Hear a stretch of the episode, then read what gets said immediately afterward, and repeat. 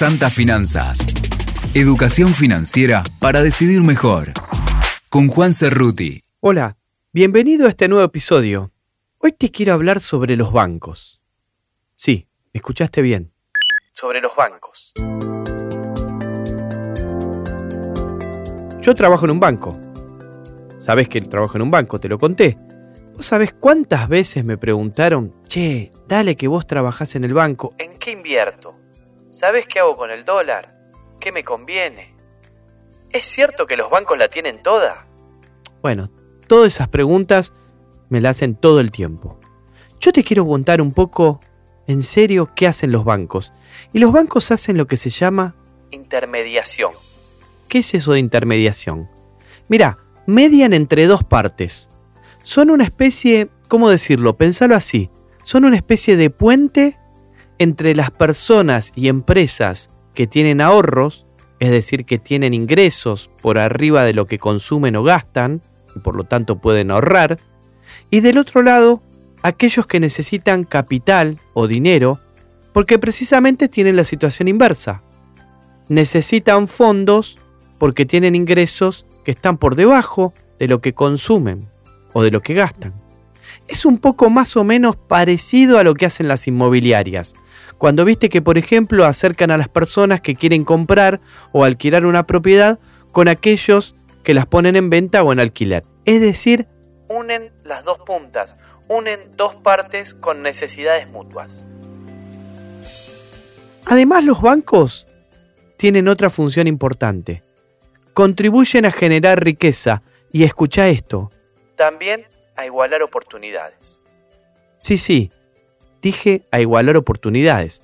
Vos estarás pensando, ¿cómo es eso de que los bancos contribuyen a igualar oportunidades? Mm, no estoy muy de acuerdo. Bueno, créeme, te lo explico.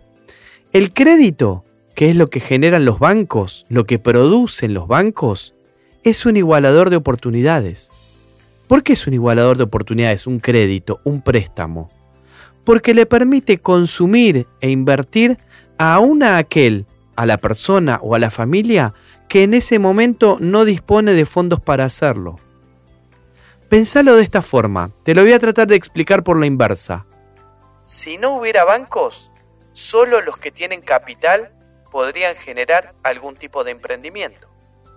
Por lo tanto, la función del crédito es precisamente igualar a aquellos que tienen capital con los que no tienen capital o fondos. El banco, en cierta forma, democratiza el acceso a ese capital, lo acerca a quienes parten de cero y con una buena idea o un buen proyecto de inversión pueden conseguir los fondos para alcanzar sus sueños, sus anhelos, sus proyectos, todos aquellos objetivos que tienen en mente. Estos nuevos emprendimientos además crean nuevos puestos de trabajo, nuevo desarrollo y así comienza un círculo virtuoso que nunca se uniría si no existiesen los famosos bancos. Vos en este momento estarás pensando, ok, está todo muy bien, tomo lo de los bancos, tomo lo de la función de los bancos, la intermediación, pero ¿qué pasa con la tasa de interés? ¿Qué pasa con esa tasa de interés que cobran los bancos? ¿Los bancos acaso no cobran tasa de interés? Sí, claro que lo hacen. Y lo tienen que hacer. Lo cobran por dos motivos. Te lo cuento. El primero, porque los bancos no prestan su propia plata. Están prestando la plata de otra persona. Por lo tanto, le tienen que dar alguna retribución a las personas que a su vez depositaron sus fondos para poder ser prestados y porque tienen que tener algún beneficio que les permita cubrir sus costos y obtener beneficios como toda empresa. Es decir, los bancos cobran un interés primero para pagarle al depositante que confió en ellos y después para tener un beneficio porque quieren tener un beneficio como toda empresa. Yo quiero tener mi dinero en un banco que le vaya bien, que gane plata, porque los bancos sobre todo son instituciones que requieren de solidez y de solvencia. Los bancos básicamente intermedian dinero de terceros, intermedian dinero de terceros que le depositan ahí su confianza. Por lo tanto, los bancos son básicamente intermediarios de eso, de confianza. Te cuento lo siguiente, los bancos hacen muchas cosas y prestan infinidad de servicios, pero su función principal, como te dije recién, es captar fondos, lo que llamamos los depósitos, que pueden ser de personas, de empresas, de pymes, etc. Y con eso los prestan a los que lo necesitan. Esto es lo que hablamos antes que se llama la intermediación financiera. El banco es, en cierta forma, un intermediario entre esos depositantes, quienes le prestan el dinero, y los tomadores de créditos, a quienes le presta el dinero. ¿Mm? Tanto los depositantes como los que reciben un crédito pueden ser personas, hogares, empresas financieras, no financieras, gobiernos nacionales, gobiernos locales, etc. Los depósitos también pueden ser muy distintos, pueden ser a la vista, como por ejemplo una cuenta corriente, pueden tener algunas limitaciones para su retiro inmediato, como los famosos depósitos a plazo fijo. Y fíjate qué interesante cómo funciona el sistema financiero, que es todo ese grupo de bancos que hay en una sociedad o en una comunidad. Aunque en un momento dado algunos depositantes necesitan de sus fondos, la mayoría de ellos los mantiene por cierto tiempo en el banco. Esto le permite a los bancos hacer la magia. ¿Cuál es la magia? A ver, paremos, ¿cómo es eso de la magia? Sí, esto le permite a los bancos hacer la magia, utilizar algunos depósitos a corto plazo para conceder préstamos a largo plazo. Este proceso, que yo lo llamo magia, implica una transformación de los vencimientos, es decir, transformo lo que son pasivos a corto plazo, lo que llamamos depósitos a corto plazo, y los convierto en activos a largo plazo, los famosos préstamos. Esa es la esencia de la magia en la intermediación financiera que hacen los bancos. Los bancos, a su vez, pueden complementar los depósitos tradicionales como fuente de financiamiento mediante captaciones directas en los mercados de dinero, en los mercados de capital, etcétera, etcétera, etcétera. Nota al pie, anotate esto. Mercado de dinero, mercado de capital. Te voy a contar bien de qué se trata en un próximo episodio. También los bancos pueden emitir títulos bonos, pueden prestarlos, etc. ¿Mm? En definitiva, lo que te quiero contar es que la función más importante de los bancos es hacer que coincidan acreedores y tomadores de préstamos, pero también desempeñan una función esencial en el sistema de pagos y en la creación de dinero. Además de ayudar a las personas a acceder más fácilmente a la compra de una vivienda, un auto, distintos productos mediante tarjetas de crédito, préstamos personales, etc. En el caso de las empresas, los bancos financian, por ejemplo, la construcción de una planta industrial, mejoran su capacidad de producción, ayudan a pagar los sueldos, generan trabajo. Las personas particulares, las empresas, los gobiernos no necesitan un solo lugar para depositar dinero y obtener préstamos sino también para mover fondos, por ejemplo entre compradores y vendedores, empleadores y empleados, contribuyentes y gobiernos. Esta y muchas otras es una función central de los bancos de la actualidad, el procesamiento de los pagos, desde el cheque personal más pequeño hasta los pagos electrónicos de grandes montos entre los bancos el sistema de pagos. ¿Escucharon hablar alguna vez del sistema de pagos? ya lo digo y suena a esto debe ser re difícil de entender. La verdad, no les voy a mentir. Es un poquitito complejo. Yo que trabajo en un banco me lo intentan explicar y a veces entiendo y a veces no entiendo. Pero créeme que tiene una función central. Y ahí participan los bancos de todo el sistema financiero, participan lo que se llaman las cámaras de compensación. En muchos casos los pagos se procesan de manera instantánea. ¿Vieron hoy cuando vamos y apoyamos la tarjeta? ¡Truc!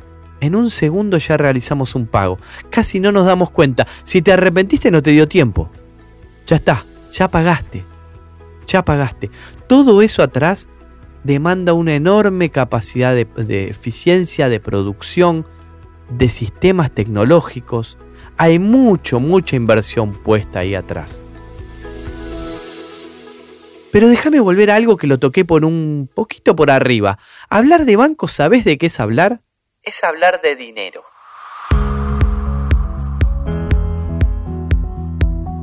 Si te pregunto, ¿quién fabrica el dinero? ¿Qué me respondes? Tómate cinco segundos. ¿Quién fabrica el dinero?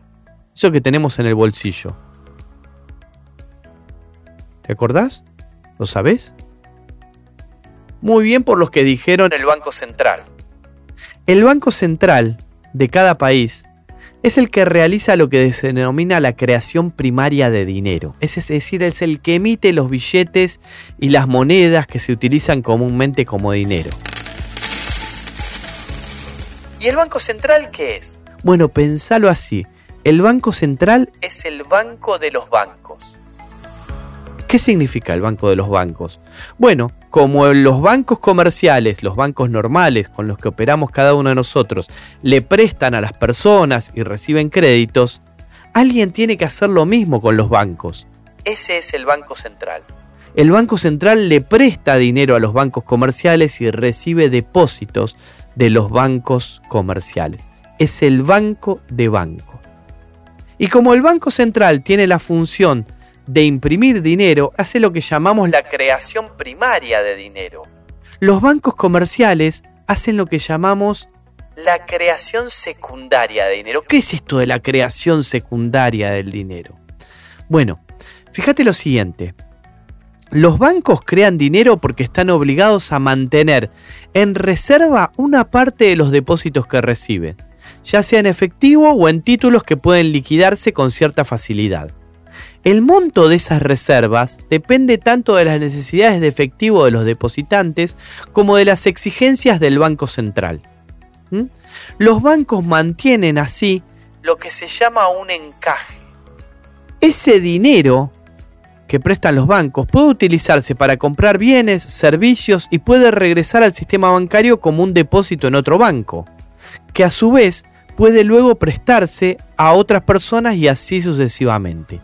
Esta repetición de los préstamos puede ocurrir varias veces y es un fenómeno que se denomina efecto multiplicador efecto multiplicador. Escucha esto. Te voy a tratar de dar un ejemplo para que lo entiendas porque es muy fácil y acá está parte de la magia del sistema financiero.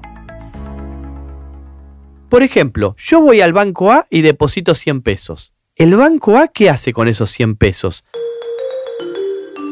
Va a guardar una partecita, digamos 20 pesos, lo guarda en el Banco Central, porque el Banco Central le dice, vos no podés prestar todo lo que te depositan.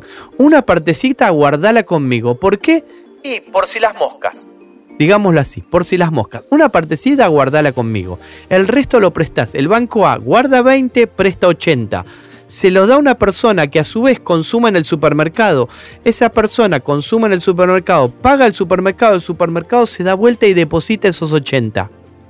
El banco B sobre el que el supermercado acaba de depositar 80, guarda una partecita de esos 80 y presta el resto. Fíjate lo que acaba de ocurrir. De 100 pesos iniciales, hicimos magia. Generamos dinero varias veces por arriba de ese monto inicial. Esto es lo que se llama el efecto multiplicador del dinero que hacen los bancos. Y esta es la base, lo que te acabo de explicar, de prácticamente toda la economía de mercado que nosotros conocemos. Ojalá esto te haya servido, porque es muy importante para entender cómo funcionan los bancos, el rol de los bancos generando crédito, el rol de los bancos dando oportunidades, igualando oportunidades, dándole oportunidades a aquellos que tienen buenas ideas pero no tienen el capital. Y ese es el rol del crédito. Y por eso es muy importante que tengamos un sistema financiero grande, porque mientras mayor sea el sistema financiero, más depósitos tenemos y si hay más depósitos hay más crédito. Y si hay más crédito, hay más oportunidades. Y si hay más oportunidades, hay más gente que puede alcanzar sus sueños, sus proyectos. Quiero ir cerrando dejándote esta idea.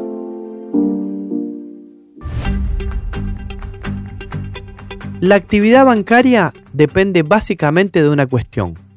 La confianza. La convicción de que el banco tiene una posición financiera sólida, sustentable. ¿Por qué es importante? Porque no trabaja con el dinero propio, como te dije, sino con el dinero de un tercero, de los depositantes. Por eso, y acá te hago una confesión. ¿Te suena raro, sí o no? Pero créeme, yo creo que en algo te convencí. Yo quiero bancos sólidos. Yo quiero bancos que presten e impulsen la inversión y el crecimiento. Está demostrado que mientras más desarrollado es el sistema financiero de un país, más crece y más se desarrolla. Yo quiero más crédito, yo quiero más oportunidades. Y volviendo al principio de la charla, los bancos tienen un rol en la sociedad, porque el crédito iguala y yo quiero una sociedad más igualitaria. Yo quiero más oportunidades para todos y todas en la Argentina.